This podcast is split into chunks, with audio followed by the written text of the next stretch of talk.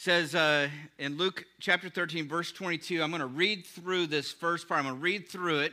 I'm going to say a couple things before I get really into it too far. But I want to read through it, and then we're going to do a little bit of a study of it. Actually, we're going to go backwards through it as we study it. But I want to jump right to that first verse before I even pray. I want to just jump right to that first verse, verse 22. We're really shifting gears now, and Luke is telling us this is almost like a travel log. And so he's saying this is the direction that we're going. And he says he's on his way. Jesus is on his way through the towns and villages, teaching and journeying toward Jerusalem. Now, what ultimately happens to Jesus in Jerusalem? Crucifixion, right? First off, there's a glorious reception, but then there's a crucifixion. It'll be important as we continue on working through here that we think about those things because we know where this goes. It's important to think about those things and have those things in our minds as we're learning about Jesus and what he does and how he is ministering to these people. Now, before I go any further, I'm going to take a moment. I want to pray that God will direct this, and then we're going to jump right into the rest of this passage. Heavenly Father, I just want to thank you again for this day, and I just want to pray now that you would guide and direct as we look at your word. Lord, this is your word, and we just pray that you would direct through me this morning as I preach this passage. Lord, I pray that I would not veer off of the truths that you would have for everyone that is present today. Lord, I pray that you would help the truth be spoken, but Lord, also heard. I pray these things now in Christ's name. Amen. All right, so verse 23. Kind of every once in a while I get excited about what I'm preaching on. I'm a little excited about this. Someone said to him, "Lord, will those who are saved be few?" As one of my commentaries pointed out, somebody was listening. I mean, if you have been in Luke at all, this question would come up. There's been a whole bunch of things that Jesus has been saying that makes you scratch your head and wonder, well, wait a minute, if all this is true, what does that mean for all of us, right? Now, this question itself is one that is not that uncommon in this time period. There were a lot of other writings that have to do with the Sanhedrin and other just Jewish writings that had to do with this question, who then is saved? Now, the common answer to that question in a Jewish mindset, so I'm just giving you, there's a big picture idea here to this text. And so in that big picture context, for the Jews, they kind of felt like if you were Israel, you're going to be saved. You're a Jew, you're being saved, right? You're going to go to heaven when you're dead. And when they're talking about saved, they're talking about eventually, right? Who will be saved. We've been saved. They understood that saved very much, not that much different the way we recognize that there's a salvation, but there's ultimately one of the biggest picture ideas of saved is that we will be saved at the end, right? And so that was a question. And so they had this in context question. And so one of them has been listening to what Jesus is saying and asks this question. Now, I'm going to read through his answer. You'll notice a couple things right off the bat. You're going to notice, first of all, he doesn't answer it directly. As very often, he does not answer questions directly, right? And so he's going to answer this question. I just want you to listen to it. I'm just going to read through all the way down to verse 30, and then we're going to shift it into reverse, and we're going to back our way back through this text, okay? Can we do that? All right, so let's read through it here. Going on to the rest of verse 23 and verse 24, it says, "And he said to them, 'Strive to enter through the narrow door. For many, I tell you, will seek to enter and will not be able. When once the master of the house has risen and shut the door, and you begin to stand outside and to knock at the door, saying, "Lord, open to us," then he will answer you, "I do not know where you come from." Then you will begin to say, "We ate and drank in your presence, and you taught in our streets." But he will say, "I tell you, I do not know where you come from. Depart from me, all you workers of evil." In that place, there will be weeping and gnashing of teeth. When you see Abraham and Isaac and Jacob and all the prophets in the kingdom of God, but you yourselves cast out. And people will come from east and west and from north and south, and recline at table in the kingdom of God. We were just singing about that, weren't we? And behold, his summary statement: some are last who will be first, and some are first who will be last. Now, you ready to throw it in reverse? Can you hear the beeping? Beep, beep, beep. We're going to start backing our way through this text, because I don't know if you're like me, but as I worked my way through this, there was several times along the way that I was like, hold up. Did you feel that at all? Was there some things that Jesus just said that you're like, wait, hold up, right? And so that's why we're going to do that. We got to the, I wanted to make it, let's get to the end, and then we're going to back our way. Okay, wait a minute, hold up. Let's go back through this. Now, I'm going to start with verse 30. I just want to make a comment about it. This verse 30 is a great reversal of things. Jesus does this a lot in a lot of his teachings. There's a lot of times where he talks about the first will be last, or he'll say that the I'm trying to think of, I just had a bunch of examples in my head, and they just all flew out of my mind. Why does that happen? That's the least will be the greatest. Okay, thank you. Oh, good night. This is not a good start to the day. All right. This is what I get for not putting it down in my notes. This summary statement, though, I want you to know, to their Jewish minds, they would have been picking up what he was putting down. They're the first. And Jesus just said something else. He says, all over the place, from the east and the west, and there's going to be, they're coming, and they're going to be reclining at a table with Abraham, Isaac, and Jacob, and you're going to be left out. The first will be last, and the last will be first. 5 points, okay? I'm going to give you these 5 points and then a point of application after that, these 5 points, because when I thought through this and I wanted to back my way through this text, I thought to myself, how would they have heard this? And it would have rubbed them the wrong way. Now, there's a lot of us that we go, it wouldn't rub us the wrong way the way it rubbed them the wrong way, but it's still going to rub us the wrong way in a very similar wrong way, okay? They were rubbed the wrong way because they were Jews, and Jesus was referring to Gentiles being in the kingdom, sitting with Abraham, Isaac, and Jacob. They did not like that. In this country, in our society, in our culture, as much as people like to call it a post-Christian society, I have found that most people I talk to, they wouldn't necessarily say, I'm a Christian, but there's a ton of people out there that are like, well, I'm not a Muslim, so I must be a Christian, right? And there's a sense, and if you don't believe me, there's a sense that it's all going to be fine. We're all going to make it. If you don't believe me, go down the road, take a, you know, go this way, take a left, right, go down to Sunset, and just start sitting in some funerals. Nobody's not going to heaven. They're all going to heaven. Everybody. It doesn't matter what they've done, how they lived, who they know, what they didn't do, did do, anything. It doesn't matter. All of a sudden, you could have people doing the worst possible things. And I've known people that are like, oh, he's the worst, he's the worst, he's the worst. And they die and like, oh, he's at peace now. I'm like, wait, are we talking about the same guy you were talking about yesterday before this happened? Something's off in our thinking about our eternal destination. And so there's 5 points I think we ought to hit, because we're talking about, we're followers of Jesus here. What does Jesus teach? A lot of people know his name. They say things about him. They know some of his catchphrases, right? What's one of the favorites in our community? Judge not, you knew it. He knew it. He knew where I was going. Don't judge, don't judge. Jesus said don't judge, right? And that's what it, see, I wasn't judging. I was just getting ready to say something else, and you know, that's what, they don't know anything else he said. I'll tell you, he said that one time. He said a bunch of other stuff too, right? In fact, one of the things he talks about in here, he said a lot of times.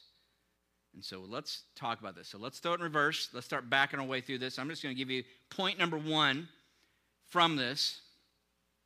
This one is not going to rub too many people the wrong way, because most of us, I've even found that people who are atheists, they die and their family is still talking about this one, right? They could have denied God existed all along. You go to their funeral and they're like, oh, he's in heaven now.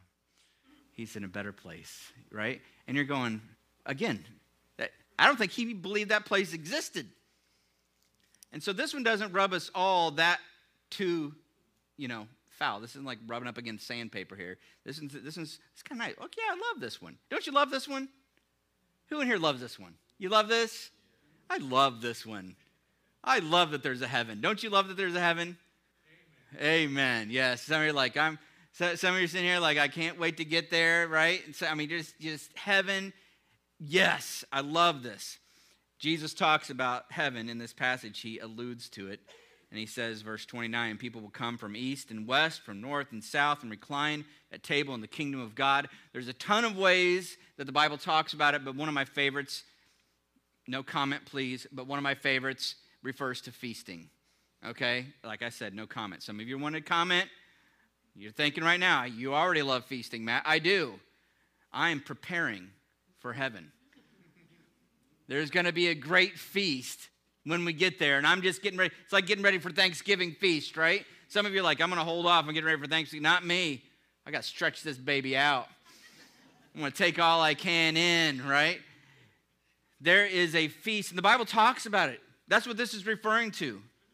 Reclining at table. People will come, and people from all over this globe. In fact, you just think about the idea and the pictures that are captured here from all over time. Because what else do you see here? We talk about it in just a minute. In fact, I'm going to go to a parallel passage. Jesus talks about this on more than one occasion because Matthew records it in a different context. Matthew chapter 8, verse 11, Jesus says, I tell you, many will come from east and west and recline at table with Abraham, Isaac, and Jacob in the kingdom of heaven. I don't know if we get to call seats, but anybody ever think about that part? Right? I want a seat next to, I got some questions. What was that like, right? What did that, I just can't wait. There's some of these people I just can't wait to meet. And you're going to. We're going to be feasting with Abraham. That's awesome, isn't it? Oh, exciting stuff, right? People come from the east and the west all over time. There's going to be Christians that you didn't even know existed that have done amazing things for God, and their names nobody even remembers. And God's going to, I think, be calling some people up to say that they were on this earth, outcast by everybody, but they stood for me, and I want to recognize them now. Right? There's Christians all through history who have died for their faith. Some of them you hear about, many, many, many you never know. There's going to be Christians who spent their entire lives, 30, 40, 50 years, serving faithfully, day after day after day, with no recognition. You're going to get to meet those people too, right? I am looking forward to heaven. There's much that could be said about this. Jesus told this story in connection with the centurion, and so, again, he's describing people from all over the place, not just Jews, but Gentiles as well. And so for their ears, they would have heard that. But you take this into consideration as well. I mean, if you're of the mindset or of the sort that's like, well, not those people or those people or those people, hogwash, right? Heaven is going to be filled with people, and there's going to be some people up there that you go, I did not expect to see them, right?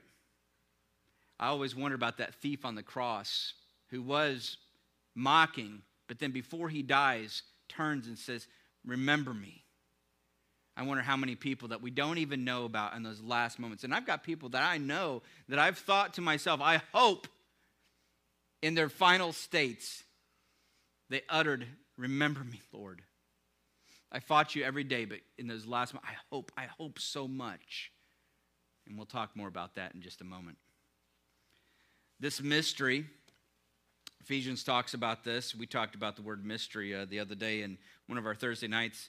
This mystery is that the Gentiles are fellow heirs, Paul the Apostle tells us, members of the same body. That was one of the mysteries that was hidden in ages past. It's been revealed that it wasn't just for this certain set people. It was going to expand across the entire globe, that they would be partakers of the promise in Christ Jesus through the gospel.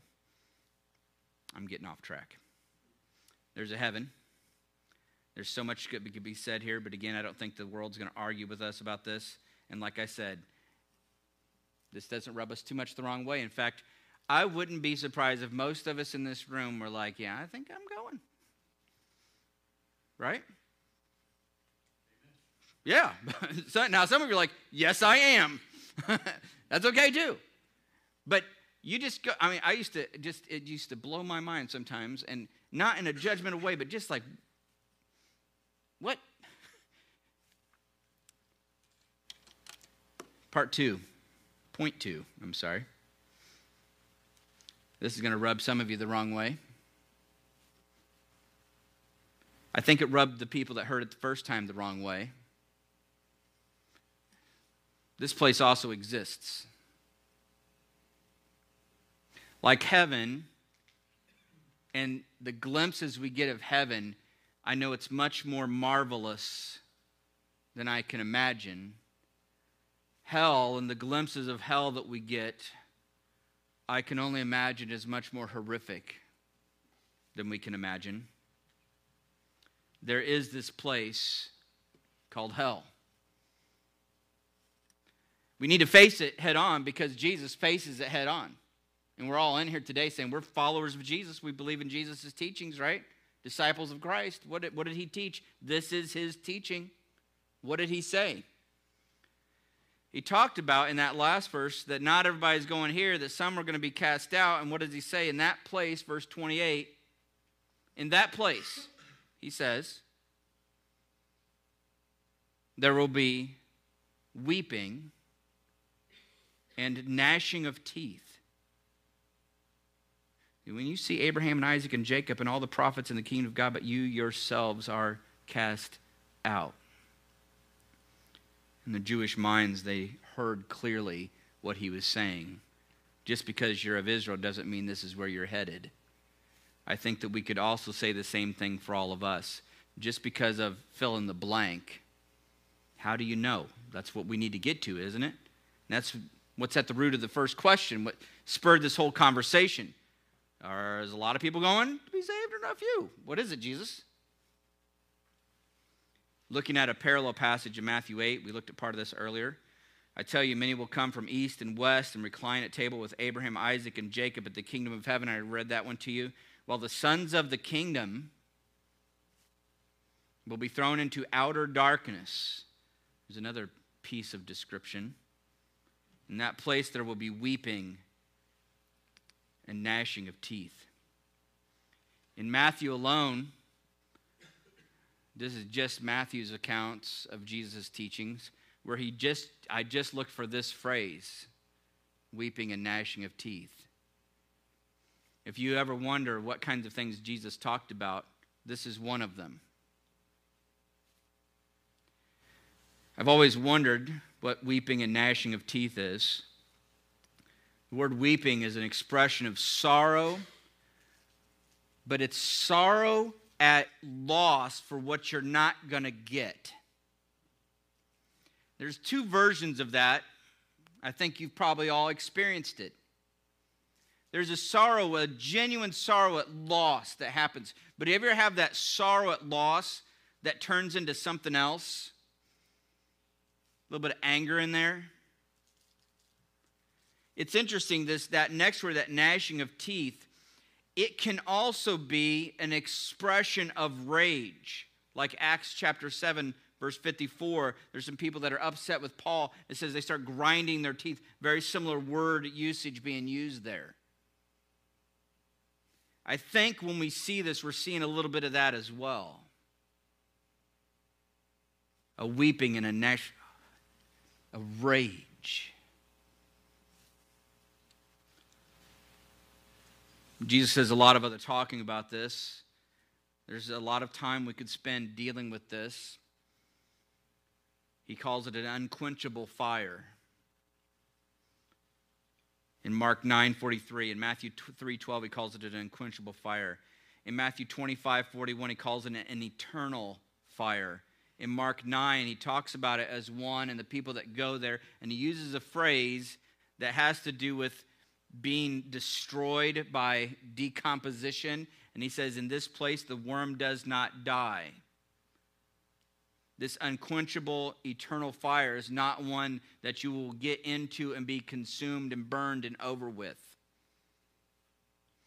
Now, I want you to know, if I let myself think about it, I can't hardly look at it.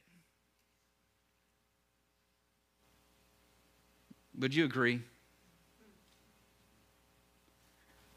The worst thing I think we could do, though, would be to ignore it.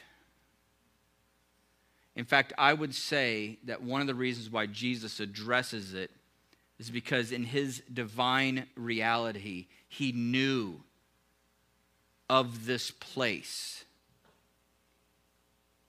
If you knew of a place like this and you knew people could go there, wouldn't you talk about it? Right?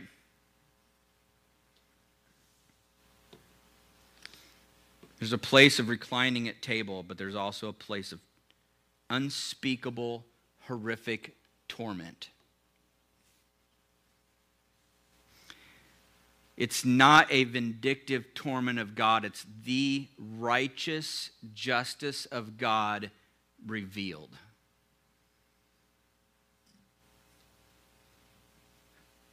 Frightening.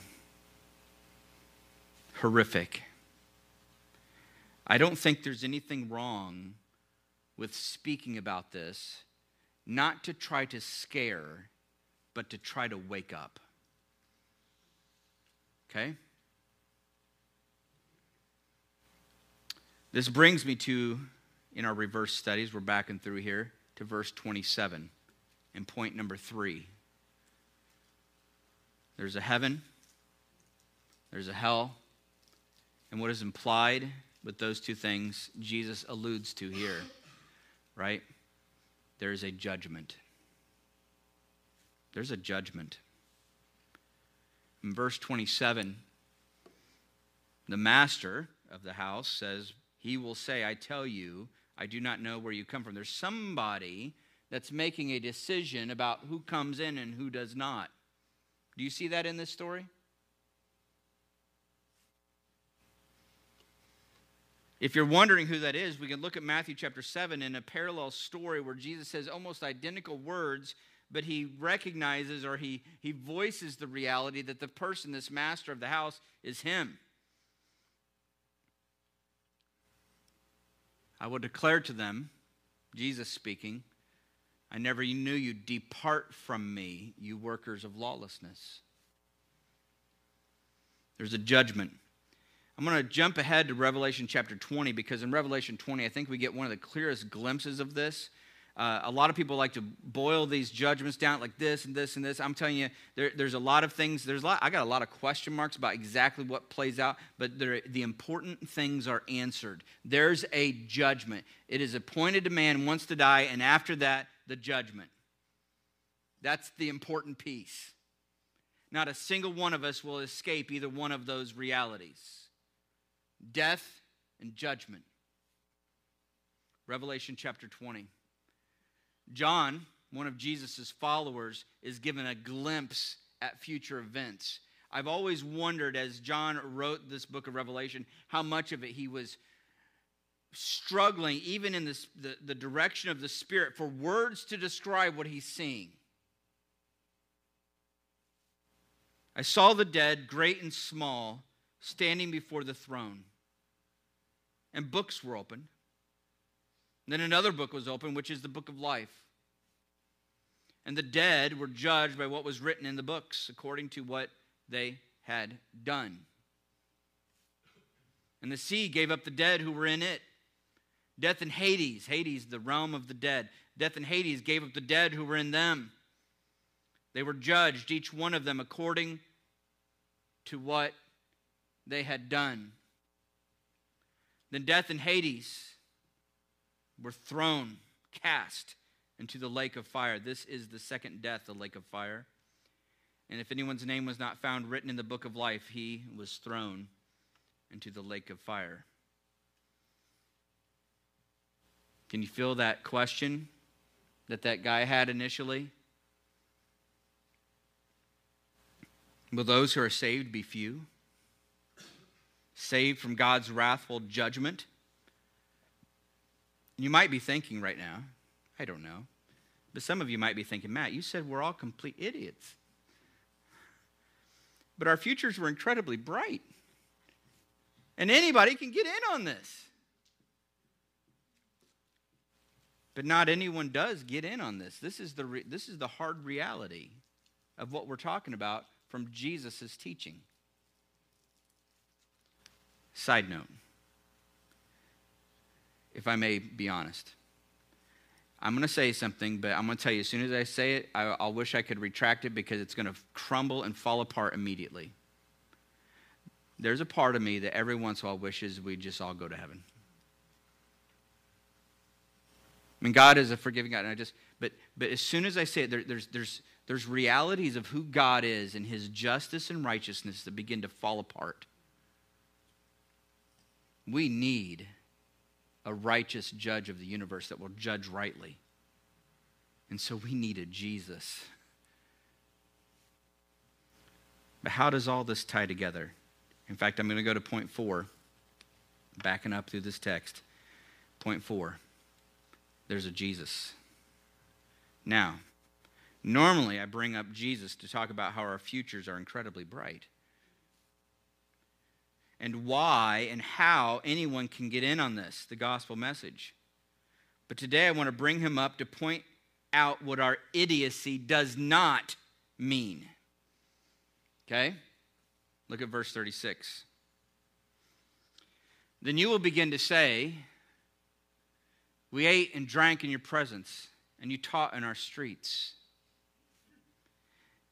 These people have a familiarity with Jesus.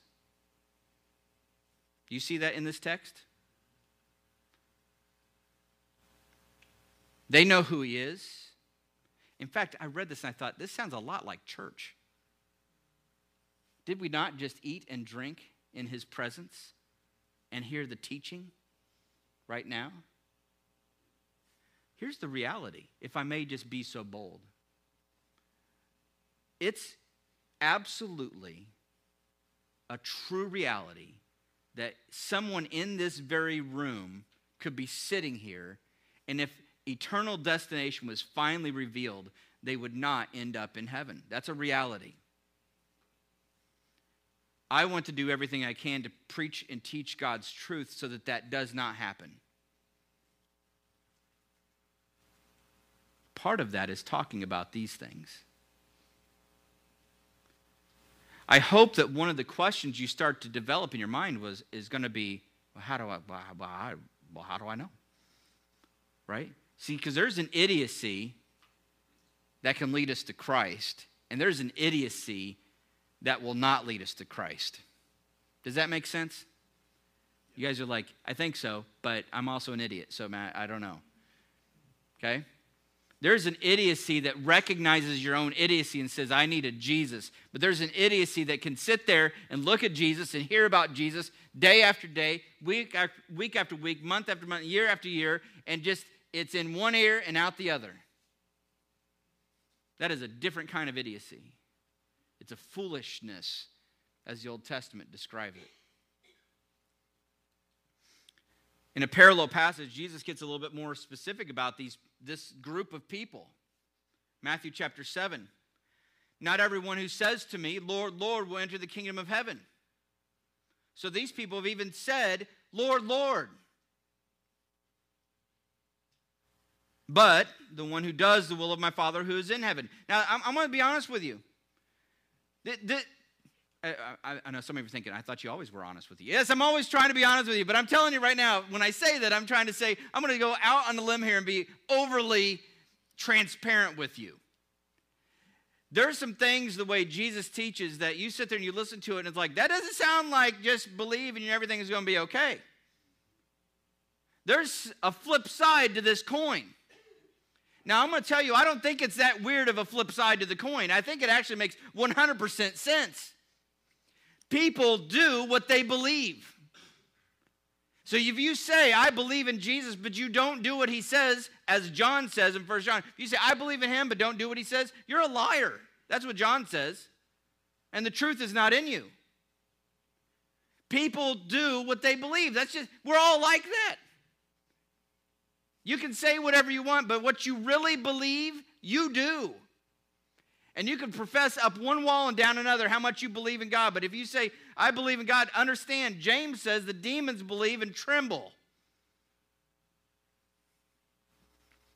These people even went out on a limb. They've done some things for him and in his name.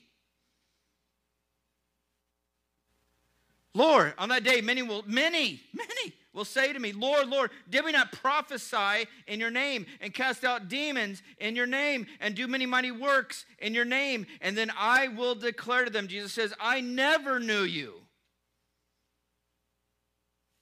Depart from me.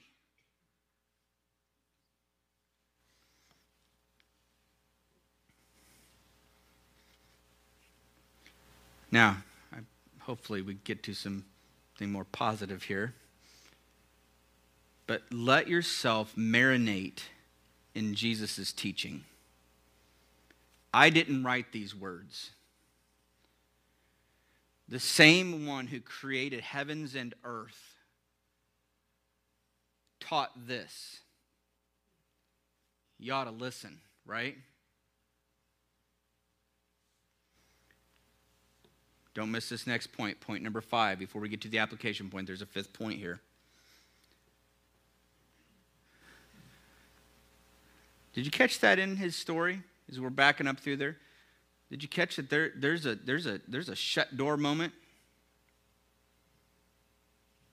Now, we could talk about when this happens. I can tell you when I think this door is shut. I think the door's shut when you stop breathing.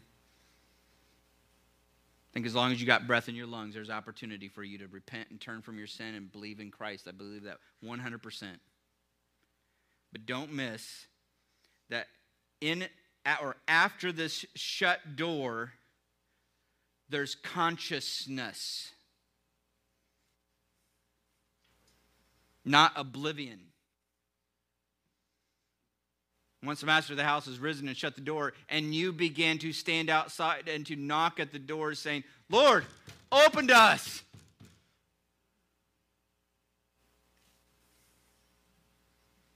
And he will answer you, and as we know from his other accounts of this, this is Jesus talking about himself. I don't know you. There's a shut door in the future. Opportunity does not last forever. I know many a pastor has used versions of this to wallop people on the head and try to trick them into coming to Christ. I'm not doing that. Please understand. Okay? I don't want to scare anybody into it. That's not my goal. But I have a mandate to teach what Jesus taught. Should I skip it? Should I just skip this? This is ugly. Should I just skip this thing here? Can I tell you again why I sometimes I want to skip? Because I know that one of the realities of hearing these things is not just us thinking about, what about me? Am I really? But there are people that we know that, as far as you know, they live to their dying day denying him. And when you hear these things, you go, there's a face to this horror. And that's hard, isn't it? There was a missionary who, when he made it to India, and while I'm telling you this story, I'm going to try to think of his name because that's not in my notes. He was confronted by these Buddhist teachers. Brahmin, what is the word I'm looking for? Anyway, he's confronted by them. They're listening to what he's saying about Jesus and his coming and salvation. And they're listening, and they say to him, if what you're saying is true, then my father and my grandfather and my great-grandfather and all of our ancestors before us are in this place that you call hell. Now, how would you respond? I can tell you how this missionary responded. You could try to soften the blow. He did not. He quoted scripture. He says, in times past, he's quoting Paul the Apostle from Romans, in times past, God overlooked this ignorance, but now he's called everyone everywhere to come to Christ. So I say the same thing to you. I know that's hard. I have hopes. I like to cling to hope with people that I've known that have fought to the very end. I like to cling. Man, I hope maybe, like that thief on the cross, maybe. But don't ignore the call that Christ might have on you right now. Which brings us in complete reverse to the beginning. And it is not a typical pat church answer that you would think you would hear from Jesus. He uses a word that kind of flips everything upside down on its head. But since I'm called to teach what Jesus taught, I have to teach it. And I'm going to be honest, I love it. All the way in reverse now. Application point. Wait, what? But I thought we were supposed to let down, but his burdens are, I thought we were just supposed to let him do it. What about, but that, okay, you don't believe me. We'll just have to read it. The guy said, many are going to be saved or a few? What's Jesus say? Let's just read. And he said to them, maybe you should read it with me. Should we read it out loud? Okay. And he said to them, strive to enter through the narrow door. For many, I tell you, will seek to enter and will not be able. What?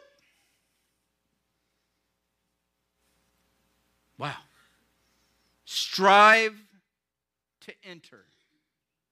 Well, how does that fit with everything else? How does that work into all these things? In fact, I'm going to tell you that word strive, the Greek word that it comes from, looks a lot like the word agony.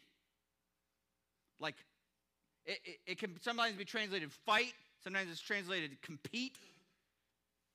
Here, let's just do a couple other examples so we can understand what Jesus was saying. Let's see how Paul used this word. 1 Timothy 4:10. For to this end we toil and strive. Ooh, but we get a glimpse of maybe how it all works together. Do you see it right here? For to this end we toil and strive. There it is. Because we have our hope set on the living God. Ooh. Maybe that's what it's about. Maybe that's how it ties together. Maybe, okay, I'm saying maybe. I think I know what it is. Here's what I believe. It goes back to what I said at the beginning. People do what they believe. And if you're sitting here today and you're like, in fact, before this is over, I'm hoping that some of you are going to have more confidence than you've ever had before that you are a child of God and you're going to heaven. Okay? And it's probably not for the reason that you think I'm going to tell you. For this one we toil and strive because we have our hope set on the living God who is the Savior of all people, especially of those who believe. Paul says it again, fight the good fight of faith. There it is, fight. Strive, fight.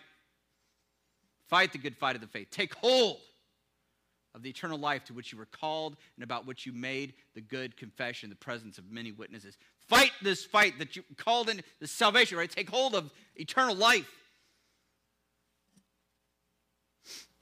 1 Corinthians 9:25, everyone who competes, that's the word, competes in the games. So this striving is almost like an Olympic event. That's what he's talking about.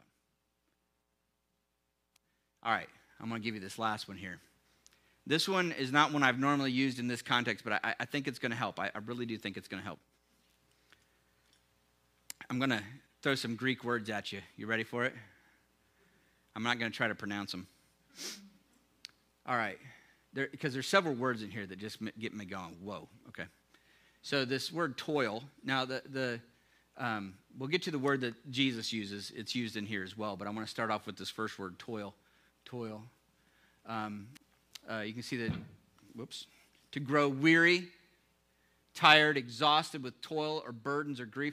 Like, worn out. I'm going to toil, work. Ugh. I miss that sometimes. I don't get to do that kind of work now as a teacher. I miss that. I used to work as a furniture mover, and I can remember those days where you had like, I'm 10 hours straight of moving people's nasty couches. You know, it's like, just this wear yourself out. Now, I'm going to start to plant some ideas. Some of you know exactly what this is talking about already. For you, the Christian life, as much as there's a peace that passes all understanding, as much as you sit there and go, man, his yoke is so easy, his burden is light, as much as you can say all these things, every single day you get up and this Christian walk is like a battle. Right? Man, it's like every day. I'm going to be honest with you. Trying to be a Christian, it's going to sound weird to some of you, trying to be a Christian is really hard sometimes. It feels that way. I don't know if I go more than 10 minutes in the day without thinking, this battle. I'm worn out. And there's the next word. For this I toil. This little tiny verse has a whole bunch of powerful words in it. This is why I'm showing this to you. For this I toil, struggling. There it is. That's the word that Jesus used. Strive to enter. Struggling. Right? Do you look at the Greek? See the Greek letter? You see that first? What is that? What does it look like? Agony. Agonizing over something. Striving. I picture the guy. Now, I don't do this anymore, but I used to try to run. I know you're all thinking, you still do it, right? I can tell. Got a runner's body. No, I don't. I got a couch body. But I can remember those times when I would do that, and like, anybody that ever does that, you know what that's like when you get to that, like, I'm going to do one more mile, right? And somebody's like, more? Do one? What are you talking about? But I can remember doing that, like, okay, or like when you get to your block and you can see your house at the end, you're like, okay, now I could just walk it off, walk it out to the end. You ever do that? Like, no, I can do it. Anybody ever do that? You know what I'm talking about? Agonizing over it. I'm telling you right now, I'm a pastor. This is how being a Christian feels like to me a lot of the time. Like work and effort. Okay? Struggling, agonizing over it. But we're struggling. Now, this is really difficult to play out what the Greek is actually saying here, but I hope that you can see with all his, this is going to be talking about God's, what's that Greek word look like? It's really easy to, this is not a trick question, right? It's translated all his energy, all his work. Sometimes this word is translated work, all the work. And so you're going to see this word again, energy. So we got toil, we got agonizing over stuff, we got energy that he powerfully, and there's the word again. So one is the noun, his energy, his working. That's working. So now it's a verb, okay? So that word, that energy is used twice. And then my favorite one, the last one, that he powerfully works in me. It's actually the last word in the Greek sentence. Tell me what word that looks like. Can you guys see? I know it's small. Woo! Dynamite, right? Power. It is a female noun. Thanks for putting it. It's power, though, right? So we've got toil. We've got energy. We've got power, dynamite power. All these things working. And this is what this verse captures. For this I toil. This is Paul the Apostle talking about living this life for Christ. And he says, for this I toil, struggling with all his energy that he powerfully, dynamite, works in me. Now, if you're sitting here, and this is what I'm going to tell you, and I'm going to close with, if you're sitting here and your Christian life is like a coast, though you're the one that I would sit here and go, you should be worried. Because that is not what it looks like in Scripture. It looks like a striving for him. Exerting of energy and effort. And if you're just going through and you're like, oh, you think about Jesus maybe once a week or something like that, it's just, then I'm telling you right now, this message is for you to say, wait a minute, hold up. I am not experiencing it this way. But now, on the flip side of that coin, if you're sitting here, you're going, there must be something wrong with me because I feel like I can never get myself just situated in this Christian life and get it settled. Well, guess what? I am not there either. I'm convinced I will have to fight this fight till the day that I die. There's temptations, there's struggles that I have that I'm sitting here going, I used to think, I'm struggling with this. So I was like, man, I thought I'd be done with this. I got saved, and then I got really saved. You know what I'm saying? Anybody ever do that? Like, I got saved, but then I got really saved. And then that other time that I got really, really saved after that, and then like, well, maybe I didn't mean it the first 5 times. I'm really getting saved this time. But then I kept, and you know why I kept doing it? Because I kept thinking, why am I still struggling? You know why? Because you're in this stupid body. And you're going to be with it till the day you die, and then you'll be free of that striving and enter his rest and recline at table. So I'm telling you right now, if you go, I just don't know if I am. In fact, sometimes when I talk about this heaven and hell, like some of the people that ought to be confident are the ones that start to get worried because I'm doing so terribly. I'm telling you right now, if your Christian life is like crawling on the ground and you're scratching your way, but you're headed to Jesus, like, I'm going to do everything I can, and you're like, oh, and you feel like you can't make any progress, but you're headed that way. That's exactly what Jesus is talking about. Now, some of you, you're sprinting to him. Some of you are crawling to him. Some of you are just on the ground, just clawing your way to him every day. Every day, and I'm never going to stop. And Jesus says, when somebody asks him, who's going to be saved? What's he tell him? He didn't say, just believe. Not this time he didn't. What did he say to this guy?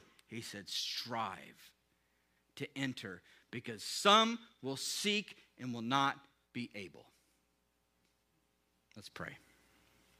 Heavenly Father, I would ask you now, number one, to fill with this powerful spirit, this dynamite power that all that you are, so that those that are in this room that have that spirit would not cease to strive. They will endure to the end. No matter what their progress looks like, it will always be progress headed to you to the day that they die. God, I pray that you would empower them to do that.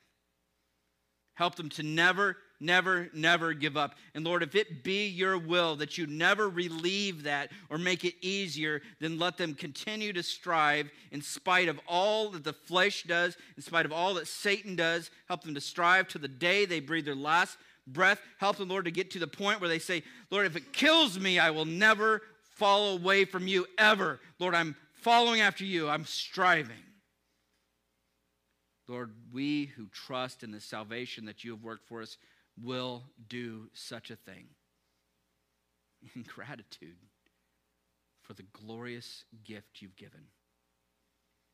Help those, on the other hand, that are coasting through and aren't given a thought or a care at all and are just like, it'll be fine. Lord, I pray that you might peel open those blind eyes and unclog those deaf ears for at least a glimpse of your truth, the hard, horrific truth of a place of weeping and gnashing, but also of a place of glory and feasting. I pray these things, that they will be done in the name of Jesus. Amen. You are dismissed.